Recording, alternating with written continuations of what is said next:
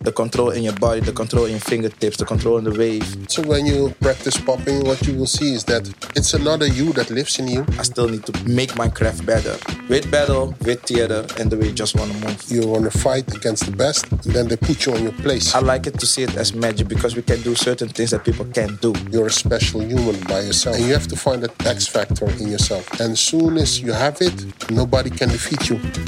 Hi, and welcome back to Dance Specific Talks. It has been a bit quiet from this podcast for a while, and that is because there's been a lot of other things happening in the backstage area.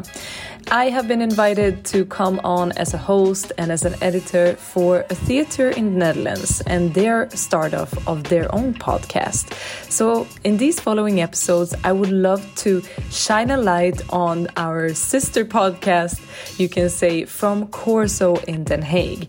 That is the podcast where I have also been hosting together with my amazing friend Sachi, where we are interviewing local dancers, artists, theater makers, and much more. Now, if you're interested, go in the link in the description below where we present sounds from the cipher from Korzo Den Haag, and we will soon be back with more episodes from Dance Specific Talks. See you!